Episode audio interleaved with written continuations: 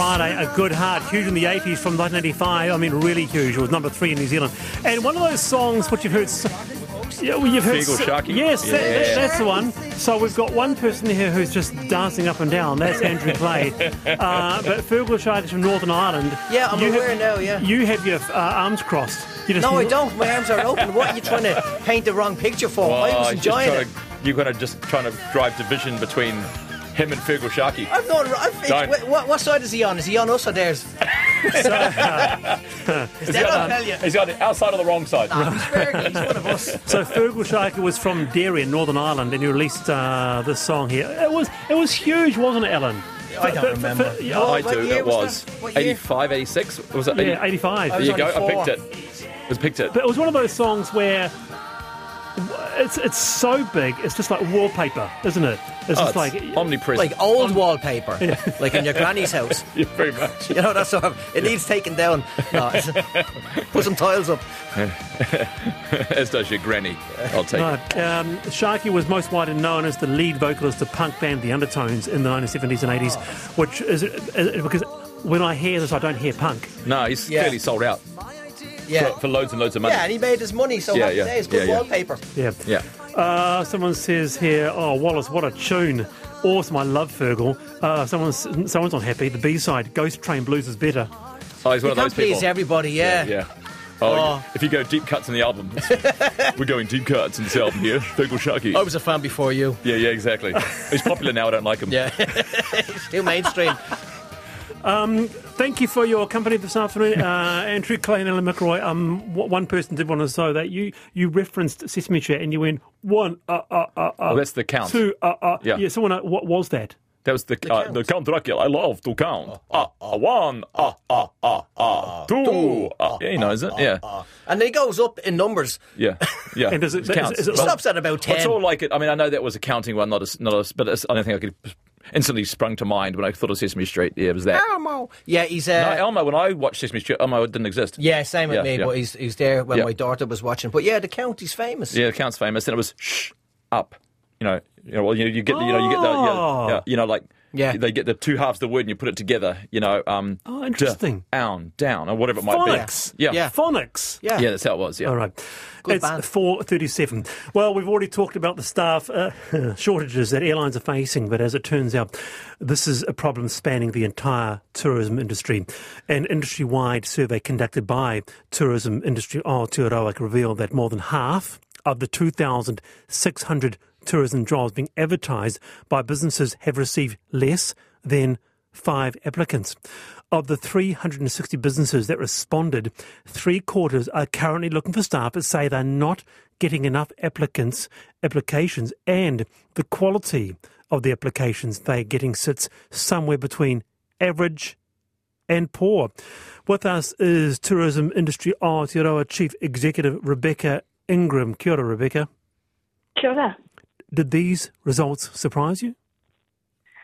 Well, we're at the, the recovery start line, is how I would describe it. So, not necessarily a surprise, but I also take a little bit of heart from them. So, 75% of tourism businesses are recruiting, 58% of those roles are full time, and they're across 30 different role types. So, if you're a bike mechanic or a kayak guide, we've got a job for you at the moment. And so, it bodes well for a good start, but there's no doubt we need great people.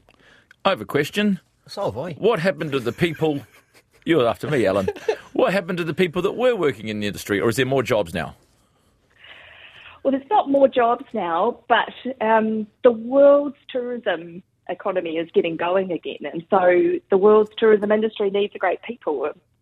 And I think a lot of us are saying, where did the people go? But it's, That's what I said. Are they it's a mixture of things. It's a mixture of things. Surely a lot right? of them So have you've got- gone home. They were like international, but I know there's people coming over to the country now uh, who would eventually get jobs in hospo and in those sort of uh, areas. But are they just being a tourist for, for at the start, just enjoying themselves while in Queenstown, uh, Ohakune, and then because that was the cycle before they were a tourist, then they lived here and worked here. Is that what's happening? That's right. So what we need is a mixture of things. We need New Zealanders who did lose their jobs as a result of COVID in the tourism industry to come back to us. We need those working holiday visa holders that you're just talking about to arrive in New Zealand. So Immigration New Zealand is telling us that we're getting good levels of applications for working holiday visa holders. What we'd love is for them to, to come on down and get a job in travel and tourism. Yeah. And then we also need overseas workers. So it's a mixture of things that are going to help us get ready for the summer. We have talked, uh, and other programs on RNZ have talked about both incentives and pay, that requirement really to lift that base pay overall. But what are some of the incentives businesses are offering to try and you know secure good staff? Well, that was really interesting in our survey, actually, to see the variety of different things that tourism businesses are offering and doing. So, 70% are paying at least the living wage. Then there's flexible working arrangements. 33% are offering free meals. 22% are offering free accommodation or adding accommodation to the package. And then there's bonus payments and transport, even some um, spa vouchers thrown in, which I tell you, I wouldn't mind. Hmm. You deserve it. I'm going to say I'm going to Oh, sign look, up. thank you so much. No worries, anytime. there is like I've seen with a lot of my friends that work in hospital when we came back and, and we were allowed to open up again. There was so much stress on them, and they were working so many hours that a lot of them have packed it in and uh, got a different job or just moved Well, back this to is Ireland the and the Rebecca, UK. just coming back, um, because let's not um, let's just remind ourselves of the stress of some of these jobs, and people need to be properly remunerated uh, for this to be a really sustainable Yeah. industry. We agree. In tourism, we want to be employers of choice, and that's why it's great to see 70% of businesses paying at least the living wage. Uh, but there's also going to be an impact if we can't quite find the right people in the right place in the right role. And so tourism businesses are telling me that they're going to have to cap their occupancy or reduce their services. And they're also worried about burnout. So there's a fair few general managers in Queenstown washing dishes at the moment, and that's not sustainable in the long term. Mm. So we are looking pretty carefully to make sure our tourism whānau's well-being is also being looked after. All right. Very, very good to have you on the program. Thank you, Rebecca. That's Rebecca Ingram there, uh, Tourism Industry Aotearoa Chief Executive. Uh, I'm Wallace Chapman. Lovely to have you company Friday afternoon. We are with Alan McElroy and Andrew Clay. Uh, an out of the box text here. Someone just asked, um, is Alan able to say hello to the listeners in Gaelic? Dia dhuit? That means hello. You think? No, You're I know. I pretty sure. googled it. I googled it. No, it does. I know that. no, it does. That means hello. Do you ditch? There. Hello, everybody. And you learned uh, you you, you can speak Gaelic. No. Uh, No, I didn't have good teachers in school. I was at the, the age teachers. where they yeah, Blame blame, I blame the teachers. teachers. I was at the age where the teachers just just stopped hitting kids, you know, so they were still. I was. Those were the days. That was yeah. So I was that where if you didn't learn, they were like ah, but they couldn't do anything. So you'd often get like a really hard knuckle in the shoulder. So tell me, was Gaelic uh, part of the school curriculum? Oh yeah, we, we learned it. It was just more difficult. The black the books were black and white and boring, whereas the French book was in colour and had photographs. So you can speak French but not Gaelic. I could speak Yeah. French more than Gaelic, but we, we learned it became cool in the nineties to learn, and uh, but it was you know, and then when I was in university, we could go to an Irish class, but it was nine o'clock in the morning on a Monday morning, and nobody was waking up, Which is for particularly that. particularly un-Irish, I've got to Yeah. say. Oh, Um, just finally, do you want to? before we- Do do you want? To, would you like to learn Gaelic? I'd love to, yeah, Absolutely. I'm not offering. I'm just uh, I'm saying. Yeah. I thought you were giving me a chance. I No, I'd like to. I'd, I'd probably try and learn it before I die. Okay. yeah. Uh, it's 17 to 5. The panel, RNZ National. Money Week this week, cost of living has been a huge issue, hasn't it? Uh, Stats NZ said, this is out today actually, fruit and veggie prices have increased by 10% in a year. In terms of a helping hand, how would it be if there was more availability of loans that were interest free? Well, a community finance group is calling for millions of dollars to be invested in zero interest, small personal loans to help the poorest of the poor denied credit by mainstream lenders. Ngā Tangata Microfinance Trust has provided a thousand interest free, fee free loans in the past decade to people on lower incomes and carrying heavy debt but would like to do more. With us is the Chief Executive of uh, Ngā Ngā- Ngā Tangata Fi- Microfinance Trust, Natalie Vincent. Natalie, kia ora. Kia ora. Firstly, um, why do people approach you for help? What are some of the reasons? Well, you to us because they've they've got right to the end of the road, right? They've they're indebted, um, they're stressed, they're feeling burdened with problem debt, and they've sought support from a financial mentor, or perhaps they've called money talks, uh, and they have assisted them in coming through to Ngā Tangata Microfinance to apply for a small loan to relieve some of that pressure. And the money would be for what sort of loan? So the majority of our loans are actually to help relieve people from problem debt, debt that's become unmanageable, and that's usually debt that's costing them a lot in interest. So um, on average, our clients' debt's costing them about 34% in interest, and they come to us with an average of $15,000 debt. Yeah. Wow, that's Wow. that's obscene. That is obscene. It is obscene. It's a lot better than it was before the uh, interest rate cap came in. Um, Yeah. On average, then it was 67%. So, Oh. yeah. That's blood sucking, that isn't Yeah. it? Uh, I, I. I, I know they're not necessarily banks doing that, but I, I couldn't help but noticing when I read this story. Also, very near, I read that the banks had made about six billion dollars profit this year. Um, you know what? It doesn't seem to add up to me. Thirty-five percent No, interest, um, clearly uh, unsustainable. Um, Mm. Can I ask you, Natalie, what's your repayment rate? Our repayment rate's 94%.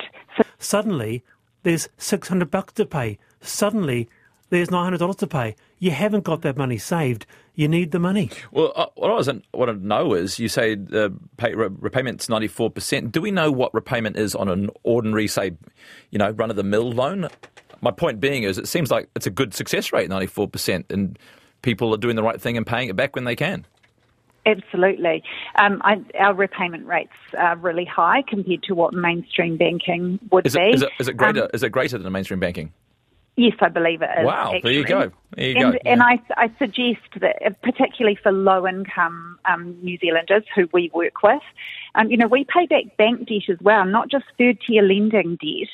So, you know, we are repaying some clients who have got uh, unaffordable um, debt with, with mainstream banks. So they, they then borrow from us, which is interest free and fee free, um, which straight away, of course, puts money back into their budget every week because they're not Yep. paying the interest costs. So it improves, it has an immediate impact on their um, standard of living and their stress levels. But you're right, it's that, it's that it's that financial hiccup that comes along, and people on low incomes that just don't have the opportunity to save for a rainy day, which is, you know, the, the financial advice everyone gets given, they don't have surplus to be able to do that. So where do they go when they get to a crisis? To you. Well, we, we hope so. That's what we want. You're the hero want we all need to- and deserve. All right, We Alan, don't, don't get carried away. don't get carried away. Um, uh, so, look, um, what's your message? Can people just get in touch with you and discuss their circumstances? There might be a person listening to this. Actually, I could use your service. Um, can they can they call you or email you? Absolutely. They can head to our website. It's really user friendly and they can do a referral straight through to, to a financial mentor through our website. And we would encourage them to do that. When you need help, do not go to a high cost lender. There is community finance available and we can try really hard to help you. Can, can I ask, and you maybe you can't or don't want to answer this, how, how can you afford to do this? Yeah, well, we're very lucky. Kiwi Bank actually provides the lending capital to us, and then we have uh, support to operate from the Ministry of Social Development and some private donors. Um, but it's limited, like a lot of other charities. You know, you're running on the smell of an oily rag. Um, we can do a lot more with a lot more investment. Lovely to have you on the program, Natalie. Kia ora, thank you for that. Thank you There's, uh, much. Kia ora. Yeah, Ng- Ngā Tangata Microfinance Trust uh, Chief Executive Natalie Vincent, uh, and go to the website. And if you are, if you do need an interest-free loan up to, I think it's three thousand dollars, they can stretch it a bit. That is the place to go. It is interest-free and fee-free loans. Uh, an email. I, I should read, read this out uh, in the interest of. Um, oh, just to be quite nice, uh, uh, I guess, have these two men together again. They're so good to listen to, says Robin Whangarei. Well, Robin, uh, I'll be the judge of that. and it was a booking error. so was. so Like- it's highly unlikely they'll be together We- ever again. That's right. Okay? Normally, like to have at least one educated person Exactly. on this panel. Yep. I know. Yeah, I get yeah. And, and I'm just glad to be here. Yeah. So, um, Robin, enjoy it while it lasts. Because it might not happen again. It's if, if everything goes to plan. it's uh, ten to five. The panel on RNZ National. Coming off the back of a three-game losing streak, all eyes are on the All Blacks ahead of their match-up with South Africa this weekend. The team is feeling the pressure, and perhaps no one more than coach Ian Foster. An onslaught of criticism has been aimed at Foster these past few weeks. Some think it's gone too far. Julian Savea is among them, writing on Twitter that he is, quote, shocked and disturbed at some of the comments that have been made about Foster, especially in light of our country's male suicide statistics. With us um, behind the computer is RNZ sports reporter Clay Quite an awkward Wilson. position, isn't it? Where are you, mate? Are you there? How are you? Awkward position Hey, as the All Blacks are in at the moment. lovely to have you on. Uh, this is Andrew. This is uh, Alan. You got it wrong way around. Oh, sorry. Yeah. Uh, this is uh, Alan. Given up, he's clocked off already. he doesn't care, Only 10 obviously. minutes left. His body's in the shed, his mind's in the pub. Firstly, Clay, what do you make of the criticism that's been aimed at Ian Foster over the past few weeks? And do you think that Savea, uh, Julian Savea's comments are fair? well, I think it's like a lot of these kind of situations, whether it's rugby, sport, whatever it is, some of it goes too far. And especially in this day and age with the mediums we have available to us, social media being the obvious one. I mean, you only have to go online and spend five minutes reading comments on a Facebook post to know that some of it is just too far. Yeah. But of course, in a job like that, a high paid, high pressure job, and I think Ian Foster and the players they expect that there's going to be some level of criticism. Now, some people probably aren't critical enough to other people's views, but it sits up probably somewhere in the middle, isn't it? You know, and Yeah. that's it's it's about trying to have a have an educated debate about it. Some people have strong views he shouldn't be there. Some people have strong views on in another in another I've light. really but- felt, I've got to say, I've really felt for the players and I've really felt for Ian Foster. And we had um, psychologist Sarah Chapwin talking about this very issue about the mental health. They're professionals, yes. Can I bring the panel on this? Because you're a sports fan, you, you coach. Yeah, what do you think? Yeah, I, well, I coach, and it's, it's a lower level, and it's a different sport. Yeah, but, sure. But I tell you something, right now, and any coach that's losing works way harder, thinks way longer, sleeps way less than a one that's winning. you know, and, and same with the players. So you, know, and I, and I worked on another station, a, a sports station, and a few it was only a few years ago. That I, we get callers in saying, "Oh, it's just international rugby is getting boring. We just win all the time." And I said to them, "Don't ever get bored of winning because it's cyclic." And this will be cyclic too. We will come out of it, hopefully. in Foster does. I'm always on the side of the coach because I know I've been on the side of a losing streak at a lower level, and it's it's extremely unpleasant. Even before social media, it's extremely unpleasant. You second guess, guess yourself. They will, they'll be trying hard, uh, and and, I, and I, I hope they do well. I mean, I know I'm New Zealand. I hope they do well anyway. But do you want to I- respond to that, Alan? Then we'll come back to Clay. Is it, uh, is it a case of just the coach? You know what I mean? Uh, Like, I'm a football fan, so if I, if I talk about, say, Manchester United, when they lost that coach, they couldn't. They're replacing coach after coach after coach, and that's not the problem. You No, know, it's is the- that the the- same with the. Well, I mean, I, I watched the you know bits. Of, I didn't watch the whole game, but you know, the coach didn't drop the ball. Yeah, yeah. You know, I know he picked the player, but the coach didn't drop the yeah, ball. and I you think know. it's Clay. I think it's a, a really fair argument, but the way it works, and you talk about professional football, it's even more ruthless in professional football. Right or wrong, the coaches are the ones that come under Yep, the that come under the microscope when teams aren't doing well. And uh, I, I, yeah, like I say, right or wrong, I think I probably would say that quite often that the players get away a little bit in terms of getting more yeah. than they should. Now, but in- um, in terms of in terms of going to the cauldron that is Ellis Park, what are the what what of that, and what challenge will they face? There's that, what's his name? Uh, that Man Mountain, that that, that Springbok Man V- Mountain, Vermeulen, Duane yeah, Vermeulen. D- Duane. Ver- Whoa, well, whoa, uh, pick, pick pick one. He's not. He's, he's not not, the only one, alone is in terms of being a South African man mountain. what, what's with that? I mean, and what what will the challenges be there? To be quite honest with you, I, I don't know. I mean, I think usually Ellis Park is a place where the players get daunted, excited, whichever um, phrase you want to use. But I honestly think the All Blacks, uh, Ian Foster, their mind is on just trying to win the game.